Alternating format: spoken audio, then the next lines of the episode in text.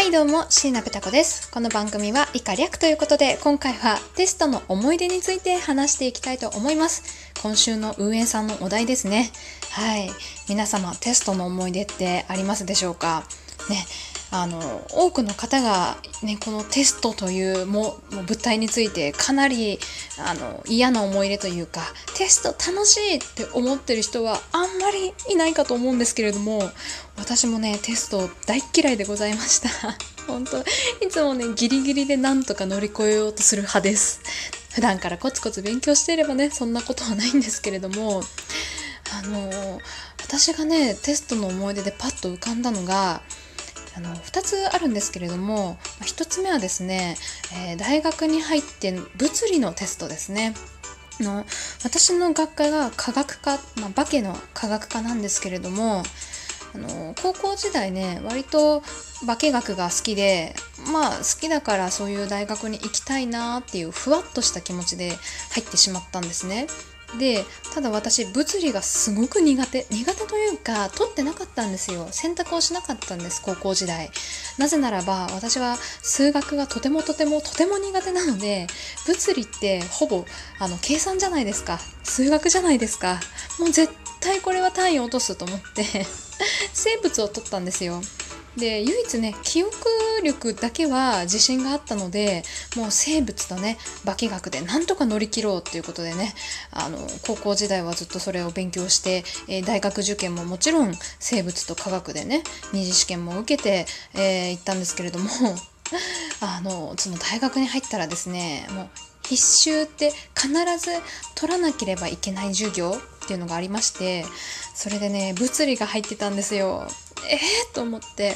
でちょっと講義をしに行ったんですよ先生に。いや私は生物とね化けで頑張ってきたからあの物理って取らなきゃダメですか？って 言ったらですねあの先生があのふざけるなともともとその化学っていうのは物理をベースにして成り立ってる学問なんだから物理ができなかったら化けができるは嘘だと。あのそれはお前化けができるっては言わない。丸暗記してるだけだってあの怒られまして。まあ確かにそうだなとは思うんですけれどもこっちは単位がかかってるわけですからね。あの落とせないわけですよ。でも物理なんかなんか触ったこともない。本当あの私の知識はフラミンゴの左手の法則とか右ネジの法則とかあの辺りで止まってるんです。これ中学生ぐらいの範囲ですよね確か。なんでえ無理と。普通にえ無理みたいな感じだったんですよ。ですけどまあそうも言ってられないってことででもうほんと参ったどうしようと思ってで周りの子たちにあの相談したんですよ。本当に私物理ダメでどうしたらいいって。で周りの子たちもちょっとかわいそうに思ったのかね。教えてあげようかなんて言うんですけれどもまあ私の理解力が足りないもんですからもう前に進まないわけですよね。でもまあそれで周りも困った私が一番困ったってことでそしたら有力な情報を持ってきたある男の子がおりましてそれはですねこの物理の、えー、と必須のやテストは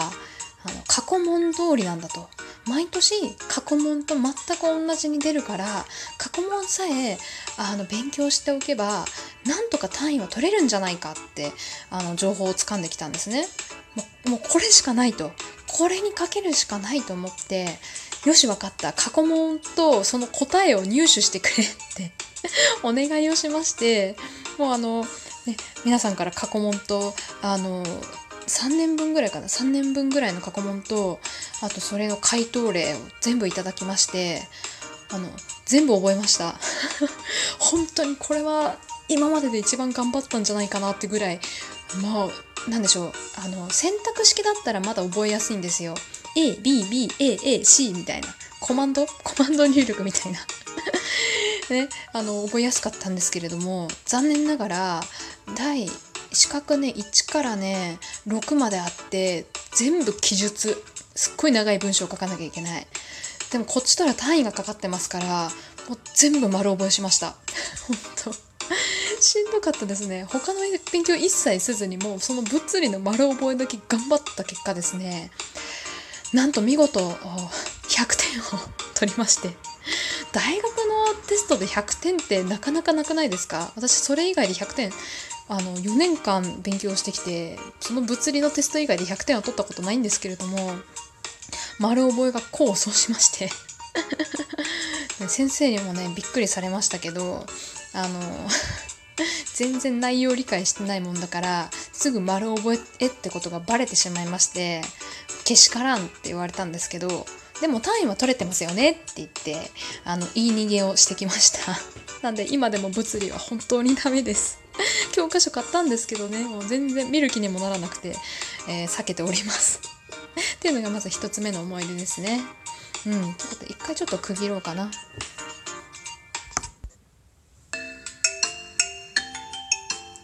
はい、ということで、1つ目は私の物理のテストの思い出を話したんですが、2つ目、これもね、忘れられない思い出です。えー、2つ目はですね、あの、同じく大学のテストなんですけれども、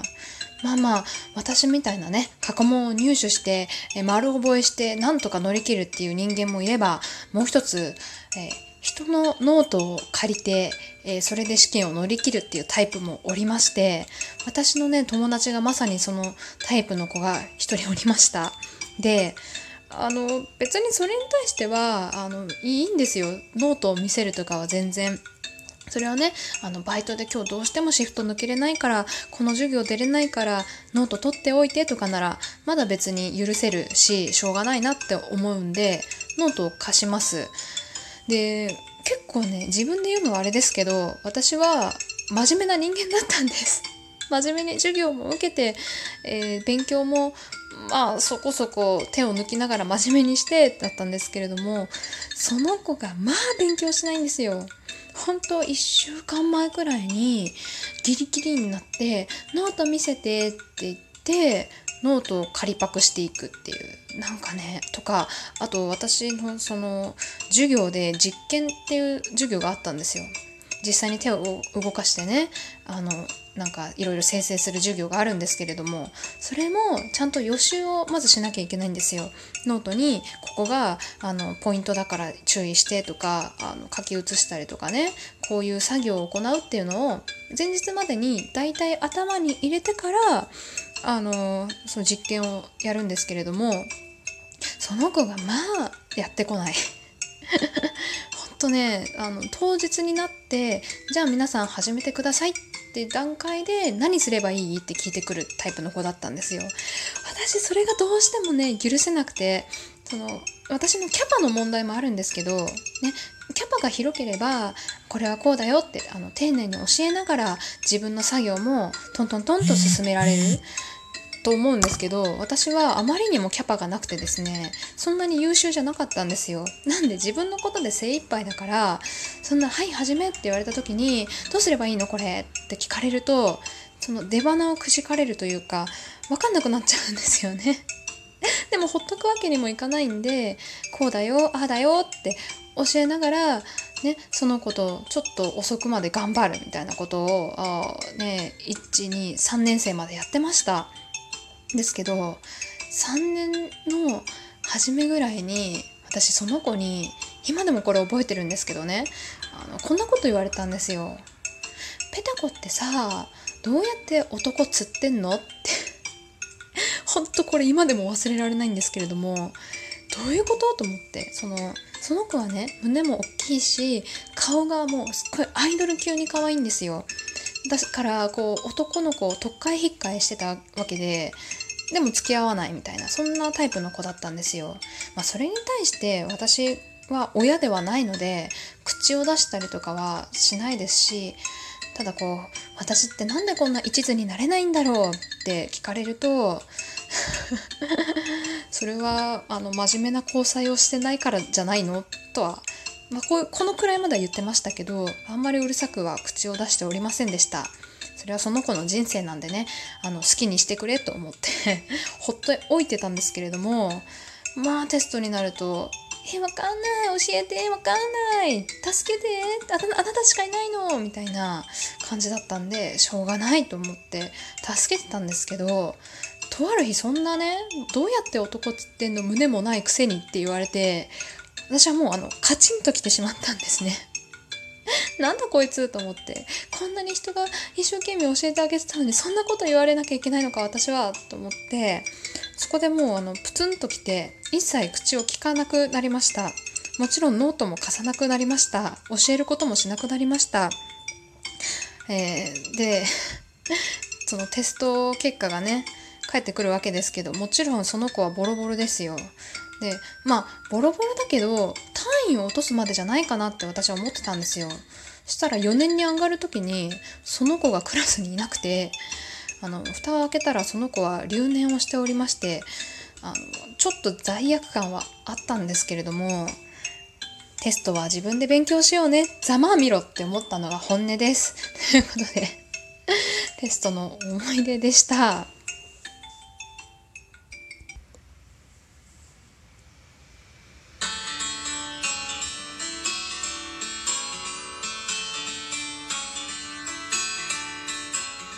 はい、ということで、ペタコのつぶやきラジオ、今週はいかがだったでしょうか？私の醜い部分をさらけ出したということで。